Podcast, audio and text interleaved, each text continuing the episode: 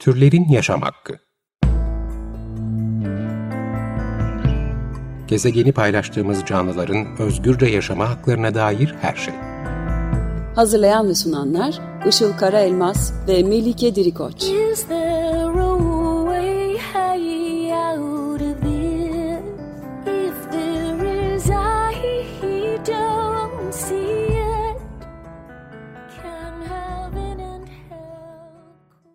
Merhabalar, 95 Açık Radyo'da Türlerin Yaşam Hakkı programı başladı. Ben Işıl Karaelmaz. Merhabalar, ben de Melike Dirikoç. Teknik Masa'da Selahattin Çolak'la birlikte kayıt alıyoruz. Bu haftaki destekçimiz Yeter Yeşil'e ve diğer tüm destekçilerimize teşekkür ederek başlayalım. Ee, bu haftaki konuğumuz e, vegan sosyal medya influencerı ve tasarımcı, aynı zamanda blogger Elif Taştekne. Elif hoş geldin. Hoş bulduk. Merhaba. geldin. Davetiniz için çok teşekkür ederim. İyi ki Bize geldin. teşekkür ederiz geldiğin için. Ee, ilk olarak tabii ki veganlık, e, türlerin yaşam hakkında en çok konuştuğumuz konulardan biri. Sen nasıl vegan oldun ve influencer olma yolculuğun ve aynı zamanda vegan olma yolculuğun nasıl kesişti? Ee, öncelikle ben çok ufak kendimden bahsedeyim dilerseniz. Ee, 25 yaşındayım. İstanbul Teknik Üniversitesi'nden mezunum. Ayrıca bir dönem Amerika'da yaşadım. Amerika'da da e, State University of New York'tan işletme e, mezunu oldum. Sonrasında da e, ben işte bu kadar parayla ilgili bir şey yapmak istemiyorum diyerek tasarım okumaya karar verdim ve Los Angeles'a taşınıp UCLA'de Design Art Communications eğitimi aldıktan sonra e, Türkiye'ye geri döndüm. Aslında benim vegan olma yolculuğum e, tam olarak Amerika'da başladı ama Amerika'da e, hiçbir şey yapmıyorken başladı. Ben New York'ta böyle bir e, dağda bir kasabada, bir kampüs kasabasında okuyordum. E, o sırada da bol bol araştırma yapacak vakit bulabiliyordum. O sırada bir Ceylan Ertem'i hepimiz biliyoruz. Onun bir storiesine denk geldim. Ve e, veganlıkla alakalı çok tatlı bir şekilde bir bilgi verdiği ve işte merak ediyorsanız şu hesapları takip edin dediği e, bir story'ydi. Ben de o şekilde bir takip etmeye başladım bazı şeyleri. E, ilk olarak öyle adım attım bilgilenmeye diyebilirim. Bu yaklaşık iki buçuk sene önce. E, influencerlığa da üniversitenin en başında aslında influencerlık diye bir kelime yoktu o zamanlar işte herkes blogger diyordu çünkü blog yazısı yazıyorduk. E, ben de stil hakkında yani kendimce kendim neleri seviyorum benim zevkim neyse onları yazıyordum bir bilirkişi gibi değil de e, kendi özel zevklerimden bahsediyordum. E, bu şekilde başlayan bir bloggerlık gitgide gitgide işte takipçi sayısının artmasıyla şu anda günümüzde artık influence ettiğimiz için büyük kitlelere influencerlık ismini aldı. Ee, bu sırada da şöyle bir kesişim oldu veganlıkla stil e, blog konusunda. Zamanla tüketim konusunda bilinçlenmeye başladım. Çevre konusunda bilinçlenmeye başladım. Ee, hayvancılık endüstrisiyle ilgili bilinçlenmeye başladım derken ben ne yapıyorum dedim. Ee, sosyal medyadan çok soğudum. İnsanlara bir şeyleri tükettirdiğim zamanlar için kendimden soğudum. E, komple bırakmaya çalıştım. Bir süre hiçbir şey paylaşmadım. Ondan sonra arkadaşlarımın teşviğiyle ya evet tamam haklısın. E, burası böyle bir ortam değil ama niye sen hani buna çevirmiyorsun? Neden farkındalık oluştur oluştuğun yani farkındalık oluşturduğun alanlarda insanları da yönlendirmiyorsun? Hani öğrendiğim şeyleri onlara katmak bu şekilde bir mantıklı geldi ve tekrardan paylaşım yapmaya başladım önce bir yavaş yavaş veganlıkla alakalı işte daha vegan olmadan önce veganlığın doğru şey olduğunu biliyordum ve hani buna çabaladığımı söyleyen e, storyler paylaşıyordum. Aynı zamanda bilgiler paylaşıyordum. Sık sık gördüğüm işte üzücü şeyler de olsa, e, bilgilendirici şeyler de olsa insanlarla paylaşmaya başlamıştım. Şimdi çok daha yoğun bir şekilde yapıyorum. E, daha bir, bir sene geçkin taze bir veganım. Evet, senin de bahsettiğin gibi bu influencer kavramı aslında e, bir pazarlama yöntemi olmuş durumda. E, İnsanların satın alma davranışlarını etkileyebilen kişileri ifade ediyor aslında ve şirketlerin e, influencer pazarlama bütçeleri falan var aslında. Buradan bakınca da vegan aktivizm için çok elverişli bir ortam sağlıyor sanırım. Çünkü veganlık da zaten aslında satın alma davranışları ile ilgili bir durum e, bir yerde. Hayvansalları boykot etmiş oluyorsunuz. Sen de bunu aktivizm için çok güzel kullanıyorsun sosyal medyada. Takipçilerinden nasıl tepkiler alıyorsun? E, takipçilerimden çok kötü tepki alacağımı zannediyordum ilk başlarda. Çünkü hani ilk ilk böyle veganlığa yaklaştığım zamanlarda arkadaşlarım bile tuhaf buldular. işte marjinal, ekstrem buldular. E, zamanla tabii onlara da açıkladıkça bir şeyler oturdu. Takipçilerimde de böyle olacak zannediyordum ama ben e, sandığımdan çok önce bu paylaşımlara başlamış olacağım ki e, onlar da benimle beraber yaşadılar bu süreci ve bir de ben çok saygı ve sevgi dilini önemsiyorum bu konuda. Her konuda daha doğrusu. E, hiçbir şeyde kesinlikle suçlayıcı tavır takınmadan bilgilendirici bir şekilde ilerlediğim için insanlar aa bu neymiş, e, böyle bir şey varmış diye bilgilenmeye başladılar. Saldıran ya da işte kötü şeyler söyleyen insan sayısı yok denecek kadar azdı. E, bu da benim için çok büyük bir şans oldu. Motivasyonum hiç kırılmadı. Tam tersi çok pozitif şeyler geldi. Tabii bu takipçi kitlemin de e, ya bana güvenmesi, bana saygı duymasından ötürü olduğunu düşünüyorum. Bu konuda çok şanslıyım. E, bu şekilde birbirimizi bilgilendirdiğimiz bir ortam oluştu diyebilirim. Evet çok güzel. Peki bu aldığın e, tepkilere göre, takipçilerinden aldığın tepkilere göre sence e, insanların veganlığa geçişini neler etkiliyor?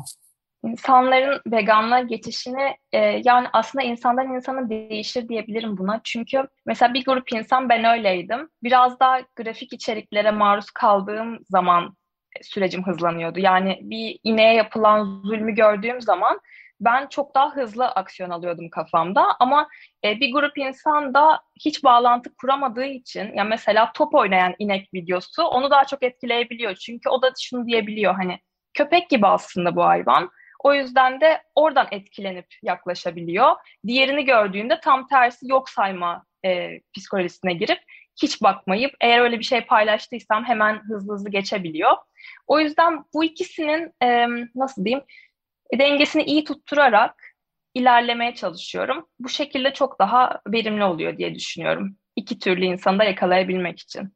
Boğmadan da e, sadece böyle veganlık harika bir şeymiş gibi daha doğrusu sadece hayvanlar, mutlu hayvanlar göstererek veganlığı da e, pazarlayamazsınız. Bir şekilde mecburen e, kötü şeyleri de ara ara paylaşıyorum. Lütfen kaçmayın diyerek. Bir de şeyi evet. merak ediyorum ben. Takipçilerin arasında e, sana seni takip ederek vegan olan bu şekilde dönüş yapanlar oluyor mu? E, bu beni en çok motive eden şey herhalde. Ben her gün ondan fazla mesaj alıyorum. Senin sayende vegan oldum, 3 aydır veganım, 5 aydır veganım.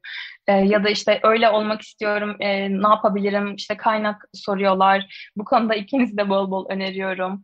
E, yani oldukça fazla mesaj geliyor ve gitgide çok daha fazla insan bu, bunu söylemeye başladı. İlk başlarda azdı, tek tüktü ama şu an inanılmaz bir ivme var bence bu konuda. Ee, en azından e, azaltmaya, bitkisel beslenmeye yaklaşan, artık hani vicdanının sesini dinleyerek, e, tamamen etik bir yolla vegan olamasa da çevreyi de düşünerek vegan olmaya çalışan, bitkisel beslenmeye çalışan çok insan var ve bunlar gitgide e, etik yanlarını da geliştirip vicdanlarının da yüküyle çok daha e, hızlı ilerleyecekler diye düşünüyorum. Peki programın ortasına geldik. İsterseniz bir şarkı arası verelim. E, bugün çalacağımız şarkıyı Elif seçti. Hurts Mercy. 95.0 Açık Radyo'da Türlerin Yaşam Hakkı devam ediyor. Bugün e, konuğumuz vegan sosyal medya influencer'ı, blogger Elif Taştekne ile konuşuyoruz. E, Elif şunu da sormak istiyorum sana. Şimdi Artık biliyoruz ki ekosistemlerin çöküşünü durdurabilmek için öyle bir şansımız varsa tabii hala tüketimi azaltmak şart gibi görünüyor. Yani bu tüketim hızıyla devam edersek e, çünkü hem insan dışı hayvanların hem de kendi soyumuzun sonunu hazırladığımız ortada. Sen de tüketimini büyük ölçüde azaltabilmiş biri olarak zaman içinde bu konuda neler önerebilirsin? Bu konuda kendimden bahsedecek olursam e, gerçek bir alışveriş bağımlısıydım. Gerçek bir tüketim bağımlısıydım ve e, tüketmeden mutlu olamaz bir haldeydim üniversitedeyken. E, ve bu gitgide azaldı ama biraz zorunlu bir şekilde azaldı. Çünkü başta da bahsettiğim gibi ben bir kampüs kasabasında yaşıyordum ve orada hiç alışveriş yapacağım bir yer yoktu. Dolayısıyla e, bir süre sonra yani alışverişe ilgim azaldı. Bir süre sonra orası çok soğuk bir kasaba olduğu için okula herkes sadece böyle çok e, kalın kalın giyinip gidiyordu. Hiçbir şekilde hani stil odaklı bir şey yoktu. Herkes çok rahattı. Rahatlık en önemli şeydi. Ben de zamanla onlar gibi olmaya başladım. Çünkü ne bileyim makyaj yaptığımda tuhaf gözüküyordum aralarında gibi. Sonra ilk başta beni depresyona sürükleyen bu durum zamanla ya aslında böyle çok daha güzel yani diğerlerine ihtiyacım yokmuş. Hani o bir illüzyonmuş. O şekilde toplumda var olabileceğimi düşünüyormuşum. Ee, işte hep bir şeyler satın alırsam mutlu olabileceğimi düşünüyormuşum. Hani tüketimle e, bir şey bir, bir insan olduğumu düşünüyormuşum. Halbuki e, bir süre sonra şey fark ettim. Ben ne kadar çok şey öğrenirsem ruhum çok daha fazla tatmin oluyor ve bu tüketim sevdan bir şeyler öğrenme, e, var olabilmenin yolunu kendini geliştirme şeklinde bir dönüşüm geçirdi. Ve bu süreçte de hani bize ne kadar um, bizi ne kadar uyuşturduklarını fark ettim. Yani sürekli önümüze almamız için bir şeyler koyuyorlar ve sen bunu almazsan e, bizim gibi olamayacaksın, eksik kalacaksın gibi gösteriyorlar. Yani bunun tuzağına gençken çok kolay düşüyoruz maalesef.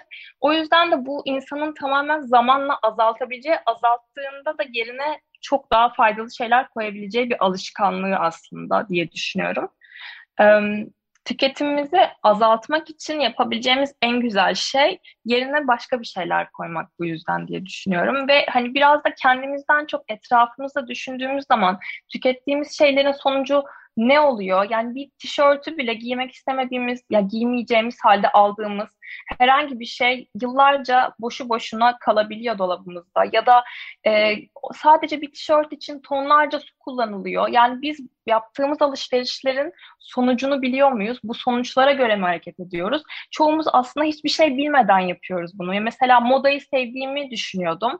Modaya bu kadar ilgili olduğumu düşünüyordum ama aslında moda sektöründe, e, tekstil sektöründe arka planda ne oluyor bilmiyordum. Hani hem onu seviyorsun ama aslında ne kadar da cahilsin bu konuda. E, kendimizi yani mutlaka bilgilendirmeliyiz. Bilgilendiğimiz zaman zaten bence zamanla kolayca azaltılabilen bir şey bu. Çünkü arka planda yaşanan gerçekler o kadar kötü ki doğaya verdiğimiz zarar, insanlara verdiğimiz zarar, hayvanlara verdiğimiz zarar o kadar korkunç ki bir süre sonra vicdani evrimleşme geçiriyoruz ve kendimizi frenlemeye başlıyoruz diye düşünüyorum. Evet, ben de bir zamanlar gerçekten her gün eve kutu kutu e, koliler gelirken e, bir süre sonra da hiçbirini giymediğimi yani çoğunu giymediğimi fark ederken burada bir yanlışlık olduğunu hissettim. E, özellikle sosyal medyada gerçekten yüksek takipçili kişilerin de aslında içinde bulunduğu bir böyle tüketim döngüsü de var. Hani işte sürekli her şey için link veriliyor. Mesela kişiler zaten sürekli hani bir e, ürün şey yapıyorlar ve hani bununla alakalı link veriyorlar ve bir şekilde satın almaya e, yönlendiriyorlar. Bunun bilinçli bir şekilde yapılması bence de gerçekten önemli. Yani tabii ki yine bir şeyler önerebiliriz e, ya da tüketim sıfırlanmayacak ama e, dediğin gibi bir bilinç dahilinde yapılıyor olması ve sürekli çılgınca hiper tüketime kendimizi kaptırmamamız şart gerçekten. Evet, ee, kesinlikle. Mesela e, yani bir bir ürünü alırken e, onu ne kadar süre giyeceğimizi düşünmeliyiz, materyallerine bakmalıyız. Hani bu doğada ne kadar kalacak ya da bunu yaparken ne kadar su tüketildi ya da mesela fast fashion, hızlı moda denilen markalardan ne kadar uzak durabilsek aslında o kadar iyi.